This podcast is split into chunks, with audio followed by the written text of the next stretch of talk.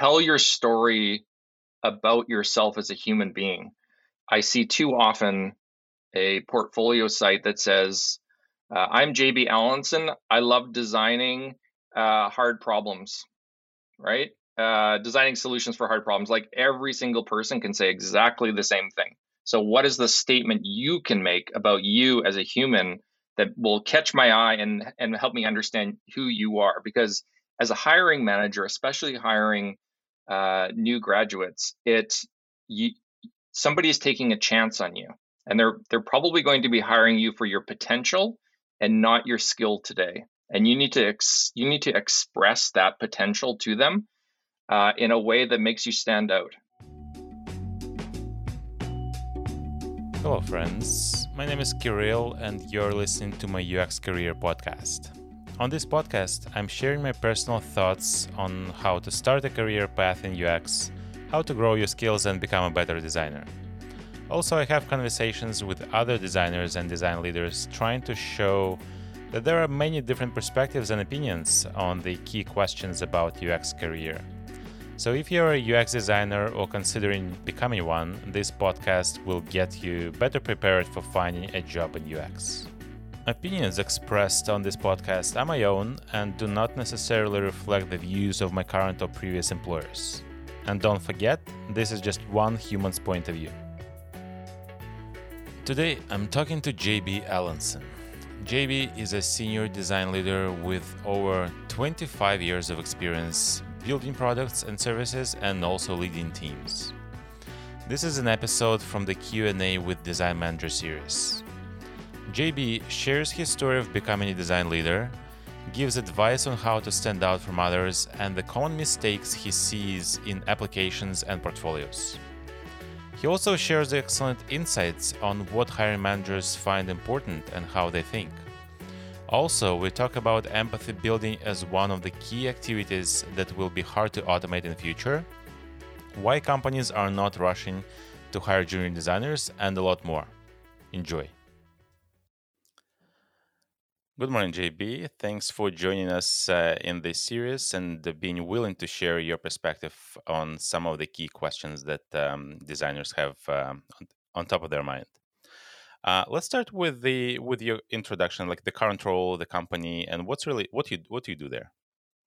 Uh, so I'm uh, the design manager at Benevity. Um, uh, we have a team of about 11 product designers, and uh, our product is really about uh, enabling enterprise corporations, big brand, huge brands like Twitter, Google, Starbucks, and our favorite brand these days, Pfizer, to enable their sort of corporate uh, goodness programs, which really allow is is empowering employees to volunteer and give to causes that they care about. So that's really my day to day at Benevity. Yeah, that, that, that's actually an amazing problem space. A while ago, when I was working in the big company, I actually identified my own need and like a gap in the uh, in the services for the employees that there is no really way for the centralized kind of volunteering hub when like a person can really who wants to contribute to a cause it would be easy for them to find ways like that the company supports and really kind of help this way so i think it's it's an amazing uh, problem trying to solve and it's a, it's a surprisingly complex um, Really? These huge corporations with all their systems and uh, moving f- money around and, and enabling these people to, to make it as, as easy as possible is actually a surprisingly hard challenge. So it's uh, pretty fun. That makes sense. If your target audience is really kind of enterprise level, like huge corporations, I guess like the the levels of the approvals and bureaucracy that you have to deal with is definitely more than average, especially comparing to like the typical tech startups. Uh, yeah, it sure is. Faster. Awesome. So let's start with your story, and I'm curious to learn why you even decided to go the the design route, and um, how did mm-hmm. you get into the industry? Maybe your first job, your first steps uh, that you realized that that's your thing. So for me, it was I was really I feel a little lucky because uh, in grade ten I had a graphic design teacher, and I always liked art and I was good at art, but my father always said that I had to make money, and so I couldn't be an artist, or for him at least, an artist didn't make money. So uh, I always I found graphic design to be really attractive, and so uh, that just in grade ten I knew exactly what I wanted to do. I want to be a designer. At that time, it was graphic design. Um, and so I, I, sort of found my way. I went to uh, community college, took some more technical print production uh, programs, but then really uh, found my way to Capilano College and took their program, their graphic design and illustration program, and that sort of turned me into my into my uh, the designer I am today uh, so much. And my first role really began at a small marketing agency in Vancouver. It was called Ideographic. I stayed there for actually over 11 years. Uh, really small team, uh, and I really learned a lot about the sales and entrepreneurship there from uh, from Garrett Chong, who was the owner. And then I found my way. I wanted to the the mobile was on the rise, and I really wanted to um, work with other great designers. And so I found my way to Switch Interactive as an actually a slight role change. I actually changed into more of an interactive producer. So trying to bridge the and the developers, the design team, and clients, and sort of bring projects together as an interactive producer. So I had a bit of a a, a career change there. Um, and then really mobile took off and I wanted to do, to, to work at a place that created apps. So I, I moved to Conquer Mobile, which was uh, building enterprise uh, grade iOS and Android apps. they also had this amazing product for training perioperative nurses, which I got to go into operating rooms and film operations happening and, and the instruments that were being passed around was a crazy experience. Um, but then I, I realized that I had gotten too far away from design and I really missed it. And I had this amazing opportunity to come back uh, into the design world through Mobify, who was building a e-commerce uh, uh, uh software that basically uh, transformed traditional desktop e-commerce sites into great mobile experiences. And I learned so much there about design management, about e-commerce about mobile design and that really and and that was all happening at the as design systems were taking off uh, as modern product design was taking off or at least for me what felt like uh, a renaissance in modern product design and um, then uh, I, I, most recently found my way to Benevity, uh, which is really amazing. Uh, a really large team working with again, and uh, really on a on an upward growth trajectory. So uh, yeah, really exciting. And it, it, I think, you know, the path of design is very windy and, and takes very many, very, a lot of different directions. So it's really, uh, I feel really honored to be in this industry. That's a very interesting path, and uh, some of the names are definitely well known in the industry and um, in the local um, uh, scene, especially like Mobify and like the one mm-hmm. of the success stories. That's definitely especially I think you you were there working there when it was going through uh, high growth phase, um, and it was I, am sure there were lots of learnings there. But also curious about the first experience, about the 11 years you said, right? Um, mm-hmm. And then when you learned like sales and uh, and kind of more really running business uh, perspective, like kind of more more of those details on the business side. Uh, 11 years looks like a very like a place that that, that allowed you to grow and learn and uh, kept you satisfied. That's quite impressive uh, tenure 11 years. You, you don't see yeah those, it uh, was also during the today. time where it was also during a time when the the web was just taking off. So you know i was building webs with with tables and single pixel gifs and we were figuring it out and and you know it was a lot of corporate sort of brochureware at the time but I learned a lot and I, I got to be able to make everything. I basically designed and made everything and, and the selling of it was, I, I really began to appreciate how hard it is, is to, to, and the importance of pitching and selling and, and convincing others of your work. Um, so I, yeah, I, I, it was very foundational um, there.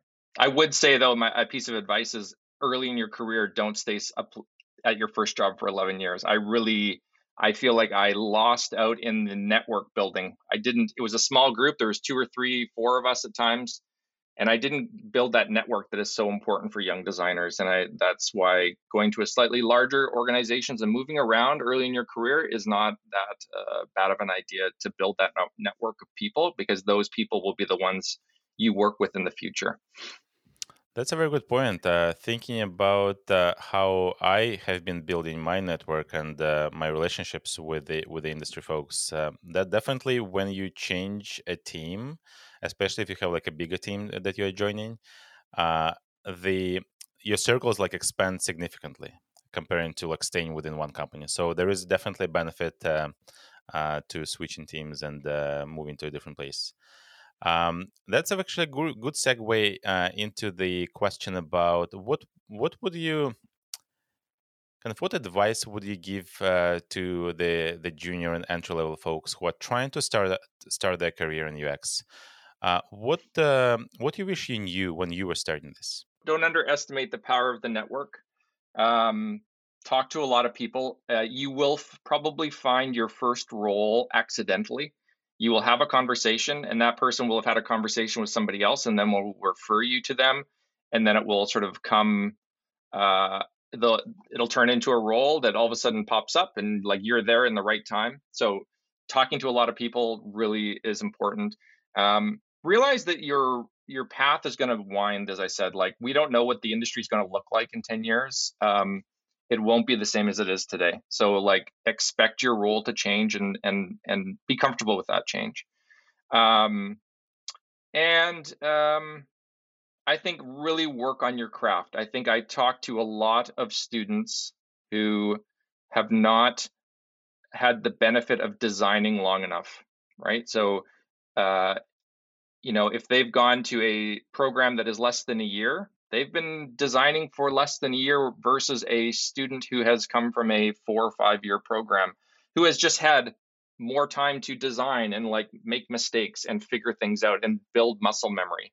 And so for those students who are who have come from a, a smaller program, keep designing every waking moment. Be designing something. Takes you know sketching, playing with the tool, and just compress that learning into as, as short a period of time as you can. That's a very good advice. Uh, I love it. Uh, so it's kind of also, I mean, there there could be some overlap with the next question, but uh, maybe you can elaborate for, from a different point of view.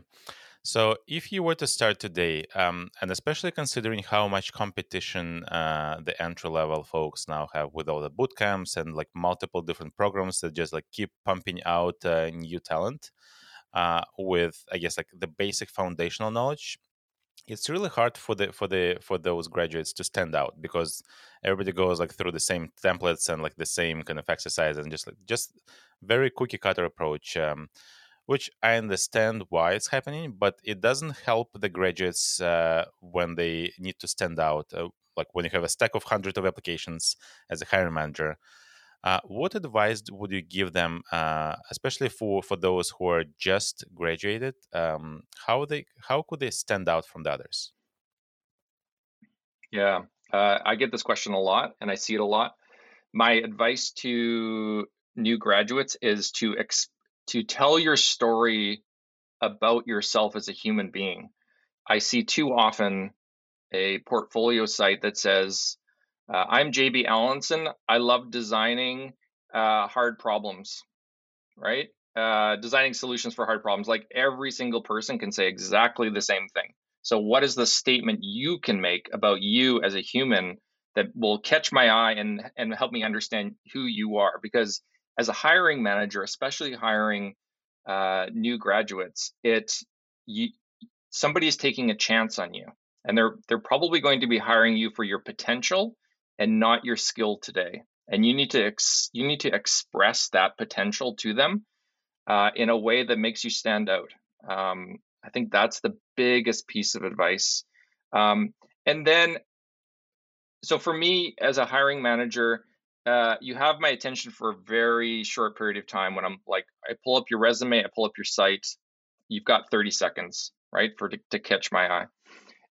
Focus on the craft as well. Like the the piece that you're putting in front of me needs to be executed very well. It is a design your portfolio and your resume is a design problem for me. Like you are solving to capture my attention, right? So put some care into like the spacing and the the typography and the the the way it feels. It doesn't have to be expansive and huge, but it has to be well crafted. So that's it. Stand out personality wise and be well crafted is the way to, to get attention.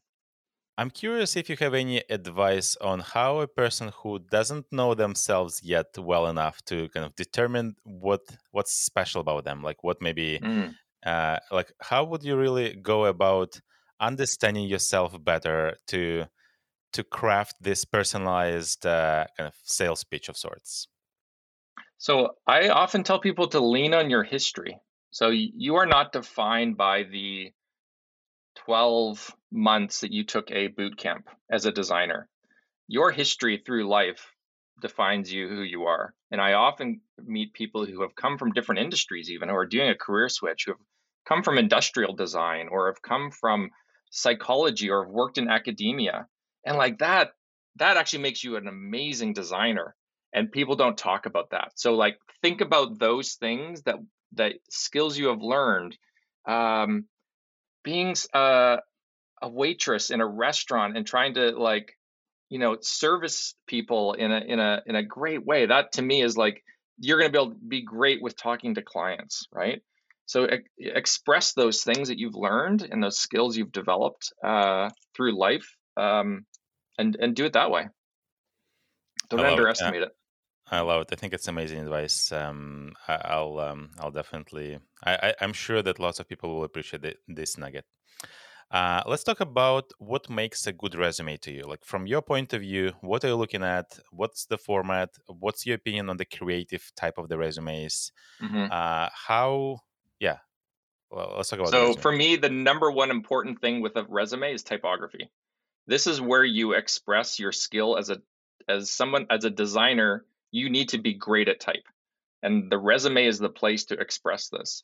Uh, to be honest, the resume is the least important thing to me in the application. I look at it, I'll often pull the resume up just briefly. I'm just kind of looking at their path and then I go to their portfolio, right? But if their resume is like super generic, and, and I mean like like a word template generic, uh, you know, the there's hanging bullets, like that drives me crazy when when they don't do proper bullets on things like those little details of craft is what shines in a resume for me. Um, and then also just take the time to make it feel a little bit unique put a bit of your personality into it both from a visual perspective but also in the words like again tell a little bit of a story. Um, how you do that i, I don't think it, it matters. Um, but really it's about the craft of the typography that i look for uh, in the resume. Mm-hmm. And uh, as a part of your responsibilities, uh, and like in the Benevity, at the Benevity right now, and uh, at the previous companies, uh, how often were you reviewing each resume yourself, or maybe uh, some companies, and like I've seen trend that more and more companies uh, apply kind of I guess automated screening of sorts when they just like no creative resume would go through this successfully or if you try to put something a bit more creative even in the text layout the system just strips out everything and like presents it like as a just like times new roman uh, like with just a wall of text uh, as a result for the person who reads it from the side so i look at every resume every applicant that comes in. Uh, our system is pretty basic. It just it doesn't really do any i think it does try to sort of pull out the text, but I, I rarely look at that. I actually open up the file. Um, so I don't, as a design, as a designer, I don't think you should worry about that too much. You may run into that at, at really large corporations that have complex systems, but um, I, I don't. As a hiring manager, I am high touch, so I want to look at everything first. I don't let the recruiter sort through it. I I sort through every applicant first, and then we sort of that pool maybe we'll go to the recruiter for phone calls first. Um, but i i look at every single every single one. Uh, let's talk about portfolios. Any advice any tips any mistakes uh, the format the structure the number of case studies uh, what's your what's your expectation of a good portfolio? So i think the the first mistake people uh, do is they they think the portfolio is is like basically gets you the job. And I and what I would say is the portfolio gets you in the door. You also need to have a presentation that during the interview will probably be asked to present your portfolio. Those two things need to be different. I do not want you to scroll through your website in an interview. I want you to put together a deck. I want you to present it as if you were doing your job at, at Benevity and presenting a piece of information, right?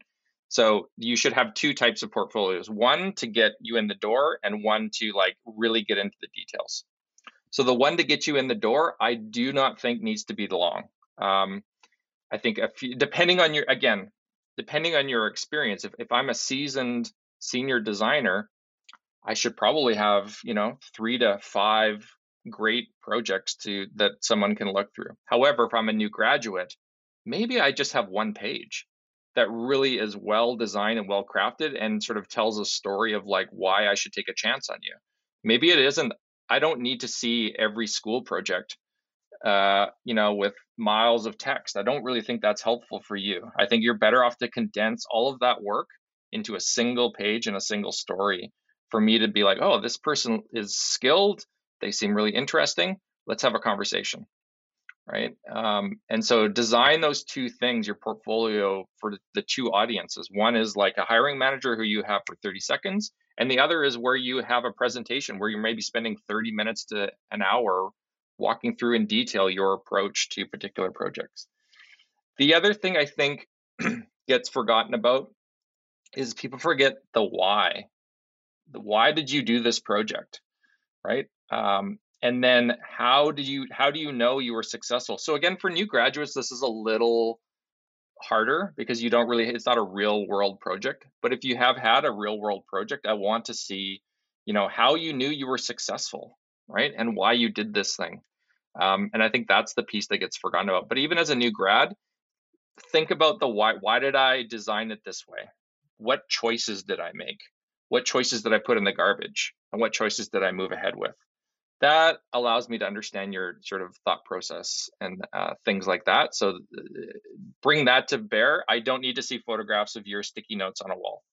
That is not helpful. Your process is not particularly helpful for me to, to like know. I want to know what your process gave you. Mm-hmm, mm-hmm.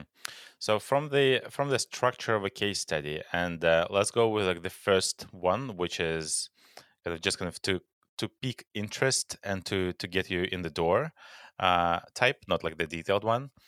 So from the structure and the storytelling, uh, do you expect to see the process even like in the high level steps or within the case study, or uh, you you prefer starting with the, the visuals and just like the end the end result because there are two different kind of polarizing opinions in the in the in the industry that I've seen. Like some people and some design managers prefer just gonna give me the end result. I want to see how good they are with the visuals and like with all the details. But some other people prefer to go like to be walked through the process, like the key steps, and you can like kind of follow together and then arrive together uh, to the uh, the result.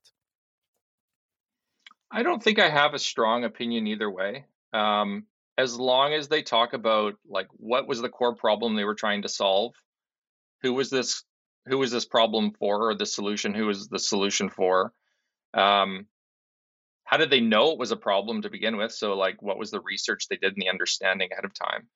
Um, the path they took to get there and then how they knew they were successful at the end. This was a, like the solution was the right solution.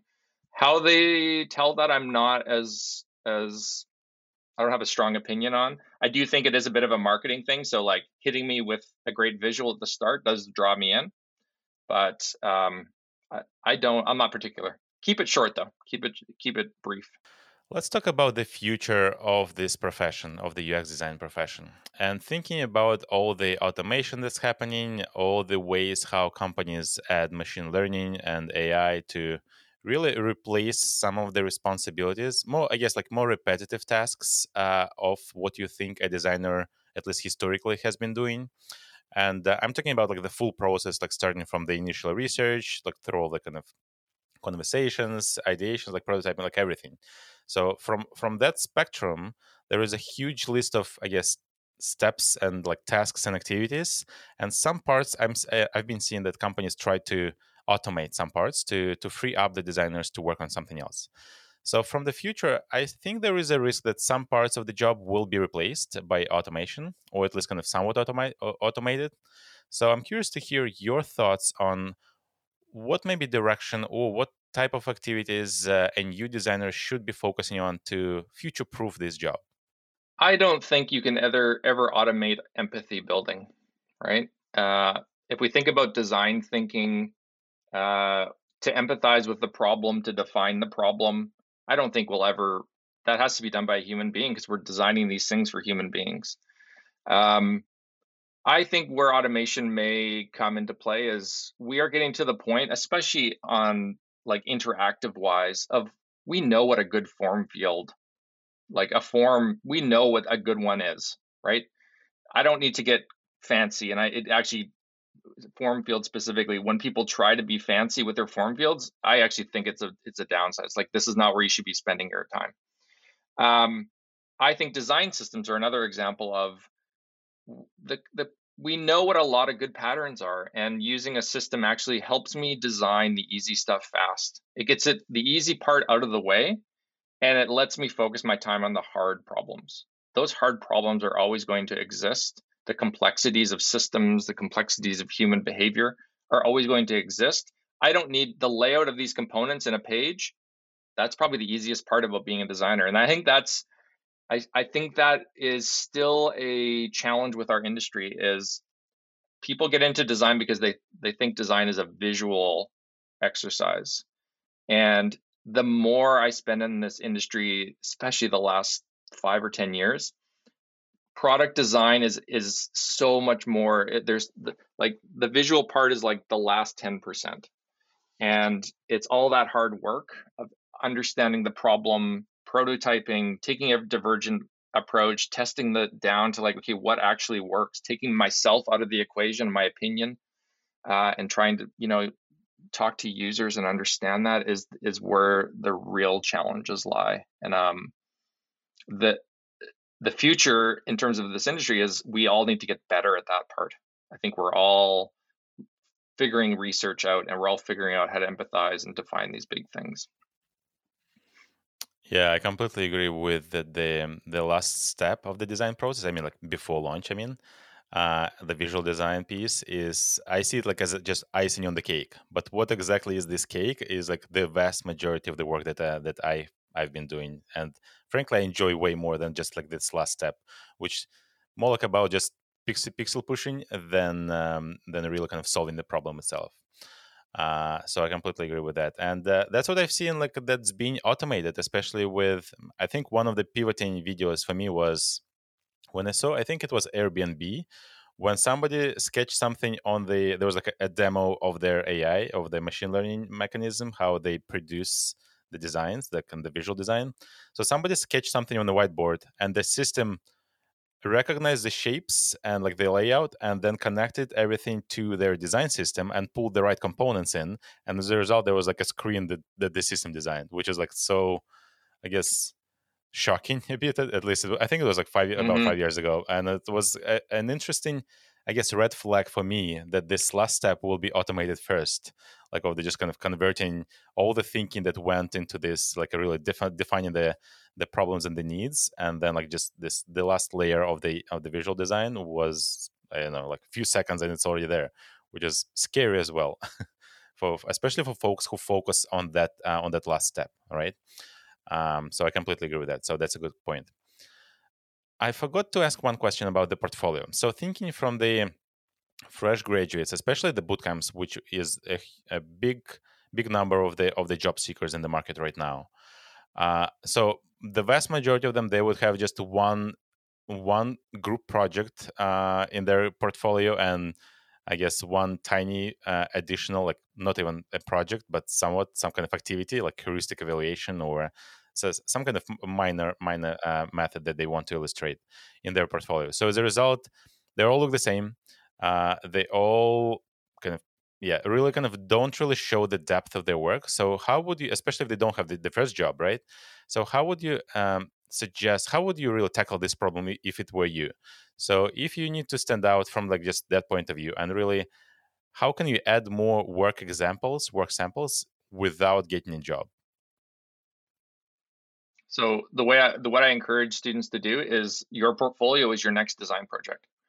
So that portfolio that you're creating um, is a project, right? It's not the it's not the container of a bunch of projects. It is the project, and that's why I I often think that bootcamp students should focus on creating one page sites that tell me a story of them and the work they do and the, their capacities um, or capabilities um, and do that in a way that is unique to them and that's sort of what i encourage people to do because again you have to be designing you need to be designing all the time to make up and compete with the students who have been at a program for four years right who have have a breadth of work that they can show off.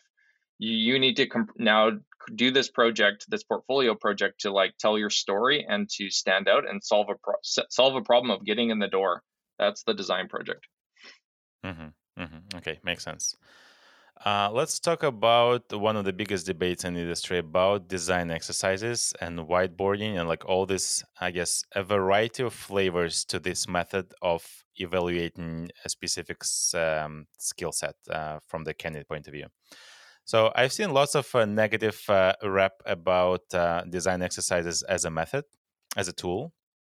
Uh, but from what I've seen so far, the vast majority of this negativity comes from the format of when somebody, like when the candidate is given a, a design exercise, a take home exercise uh, for kind of a few days, a couple days, uh, when it's not paid, and when it's re- also related to the business and the kind of the problem space that the company is working on.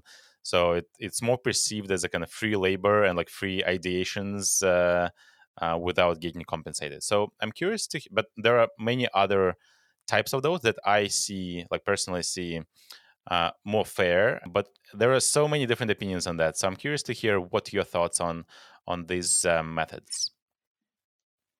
I we used to at Mobilify we we did uh, design exercises. It was uh, in you did it in the interview. It was like we did a half day interview, and it was you got sort of had two hours to to execute on something. Um, I've moved away from that. My at Benevity now we do not do any design exercises at all. I think really the way to tell uh, to learn about someone's capabilities is to have a conversation with them and to lean on what they've done in the past and how they've done it. So really getting into the details of the work they've done. That's the best way to to see if they can do something in the future. I've seen too often people crumble. I've even crumbled in them. It's like I don't. Uh, I don't have enough time. I don't have enough context. I don't work this way. Like you're you are working in a way that does not reflect your day to day. I don't see how it can be a good judge of uh, you as a designer. Like I need more context. I need to understand this problem. It's not a real problem. So am I am I fake the whole like I'm faking this conversation and and we're making this thing up and it's a silly thing and uh, like and you just get like spun out and you like okay I don't know even know where to start. Oh, two hours is gone. I have to hand something in. I don't know what to do. Like it just is a I think it just has failure written all over it, and it attract it it it allows certain types of people, the same certain type of people, to always get hired over somebody else who might be just as uh, even more successful in the real world.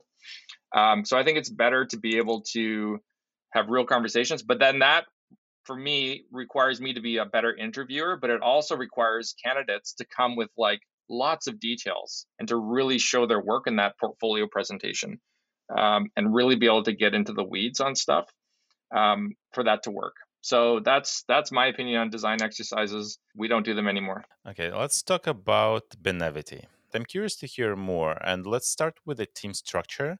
What kind of roles you have there? How specialized you're going? Like, what's really a typical, I guess, scope of responsibilities for a designer for each of those roles? Um, mm-hmm. Let's talk about this. So we recently moved. We we before I started, they were working within a model of they had visual designers and UX designers, and there would sort of be a pass of work between those designers. We've now moved to everyone being a product designer. So uh, each designer owns a particular part of the product, and then we have uh, product design leads who then oversee a product line. Um, and uh, th- those designers on a product we're trying to pair very distinctly to a, a, product manager and also an engineering lead. So trying to create a tri you know that classic triad system. Uh, we have a mix of intermediate product designers and senior product designers. Um, come many have come from different areas. Some have been again more visual in the past and some have been more ux in the past but we're all sort of now developing the skills where we are you know need more work and so that's kind of exciting for the team.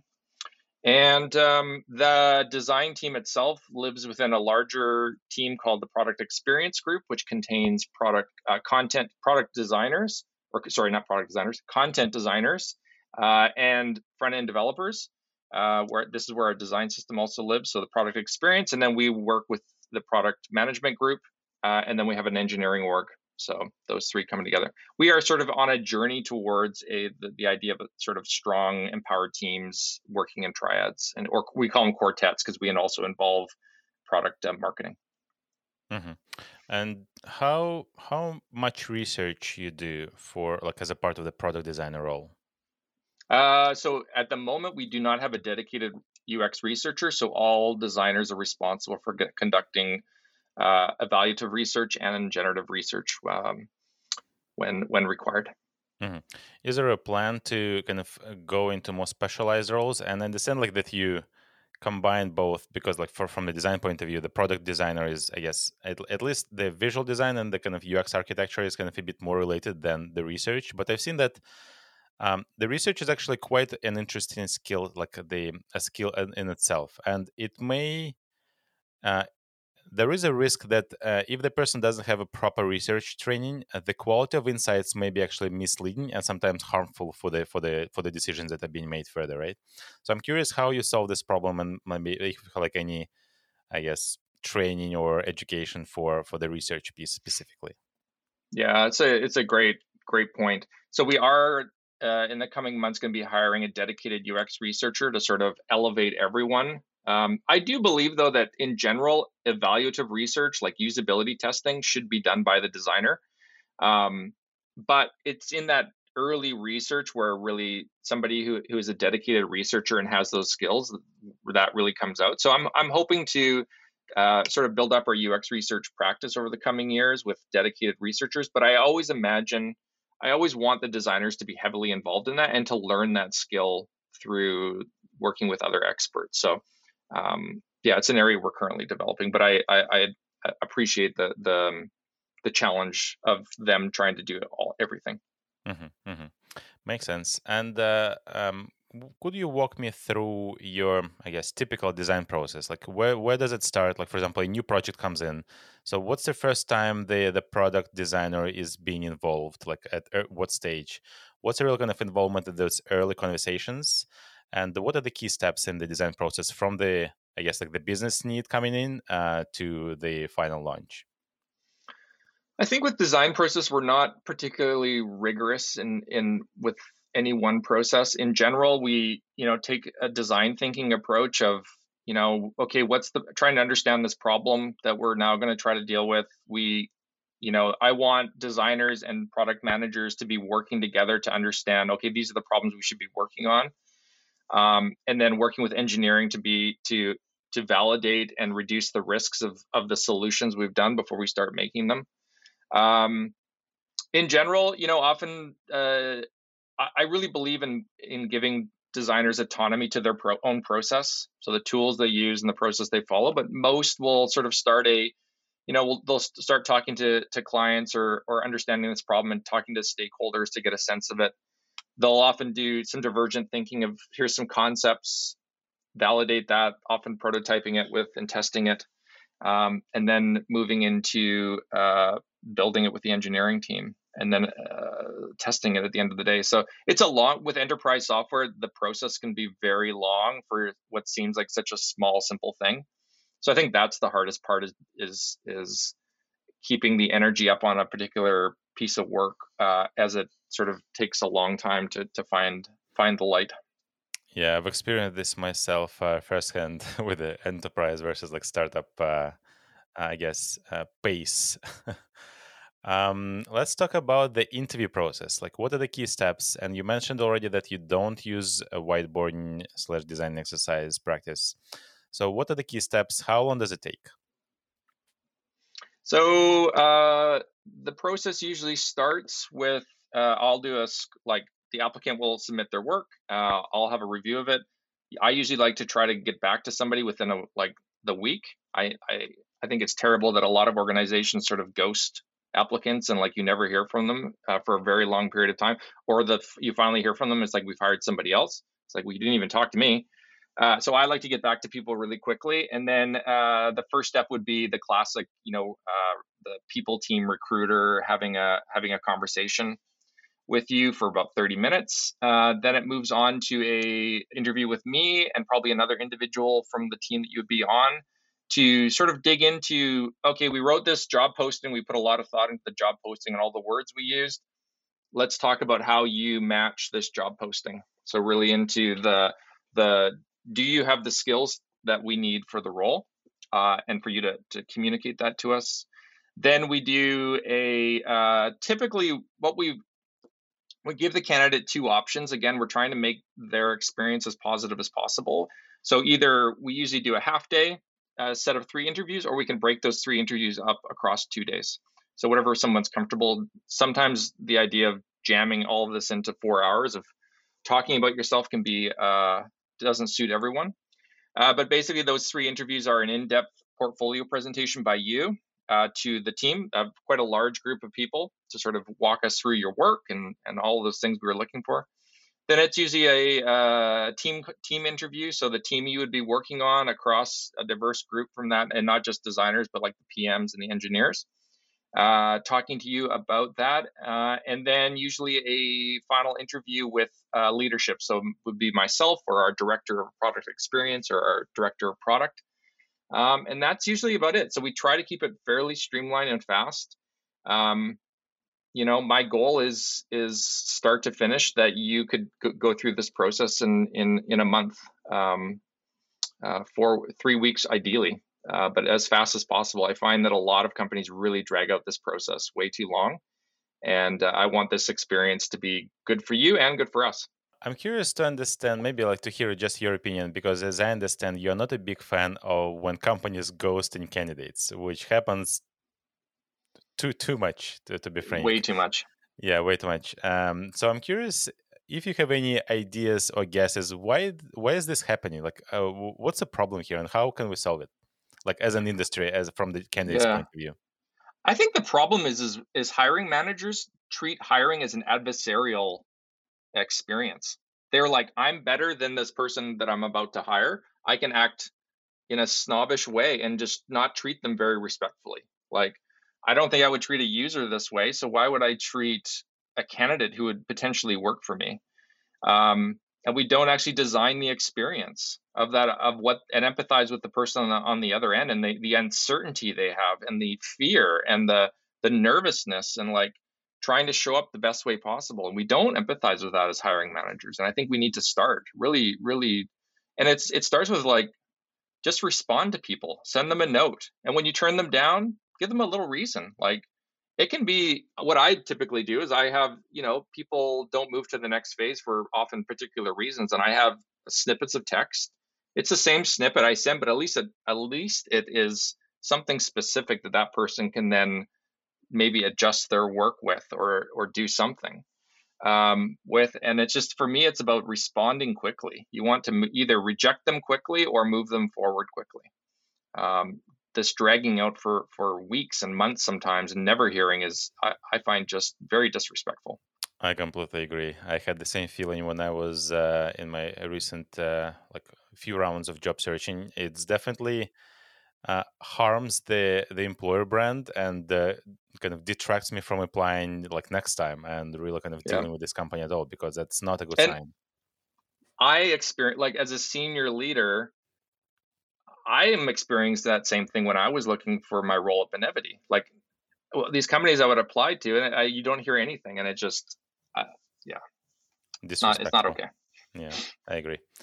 Uh, okay, so last question, and then we can wrap up. Uh, talking about the the the hiring uh, of junior and entry level designers. So you already mentioned that you mostly hire more senior and more experienced folks.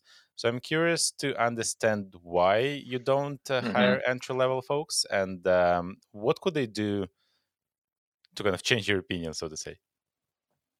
It, and I think this is a challenge with product tech companies and the way we organize our our teams. So this idea of a strong triad, so product managers, engineering leads, and a designer. That person has to come to that conversation with a lot of experience and be able to to argue for their work right and that often takes experience having somebody right out of school be able to do that is incredibly rare the problem is is we as tech teams uh, are also often spread fairly thin right? So we don't have an abundance of team members. We are, you know, doing these triads, and we don't have much much room for extra people.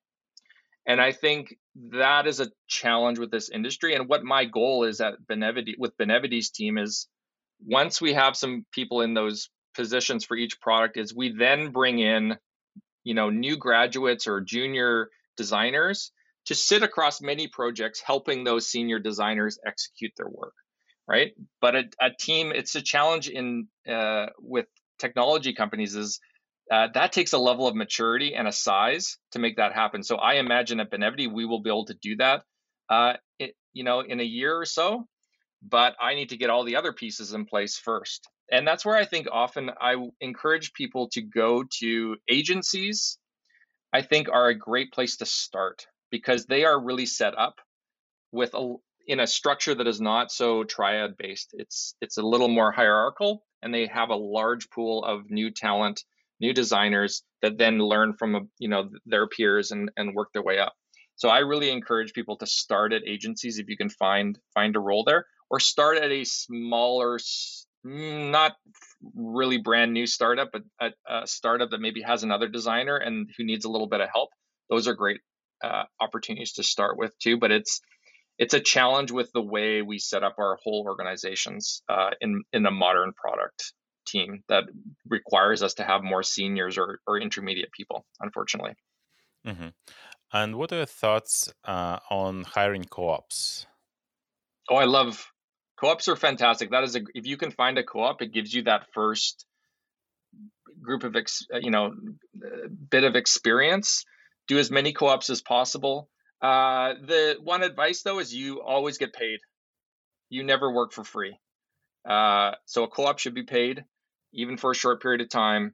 Uh, do not work for free because that that is not good. And companies should be paying for co-ops and uh, or practicum or intern internships is a great way to get experience and that sort of gets you through that first batch okay i've had my first job i can now apply as an intermediate in some cases uh, because you have a bit of experience. Mm-hmm, mm-hmm. Awesome. Okay, so these are all the questions I had for you today. Uh, if somebody wants to follow up or just connect and uh, chat a bit mm-hmm. more about yourself and your maybe advice and maybe clarify something, or have more questions about Benevity, where can they find you? Yeah, I think that I, I always tell everyone I'm always willing to have a coffee chat with anyone. Again, in this day, it's a Zoom coffee chat. Um, but LinkedIn is probably the best place. JB Ellenson on LinkedIn. Uh, I'm the only one, and um, yeah, just send me a message, and I'm happy to. I'll send you my Calendly link, and happy to set up a, a conversation with anyone who wants to talk about this or have somebody look at their portfolio or answer some questions or give them some advice. I'm happy to uh, happy to do that. Perfect. I will include the links in the in the notes as well, uh, so it's easier for for the folks to find you. Awesome. Okay, so thank you again for your time and your all your all the insights. That was super valuable, and um, I think I'm sure it will be helpful to a lot of people. Thank you. Yeah, thank you. It's a, a real a real pleasure. Thanks for listening.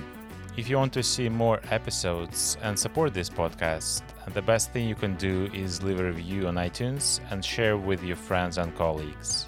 If you have specific questions you would want me to answer, you can submit them on the UX Career website go to uxcareer.co slash questions.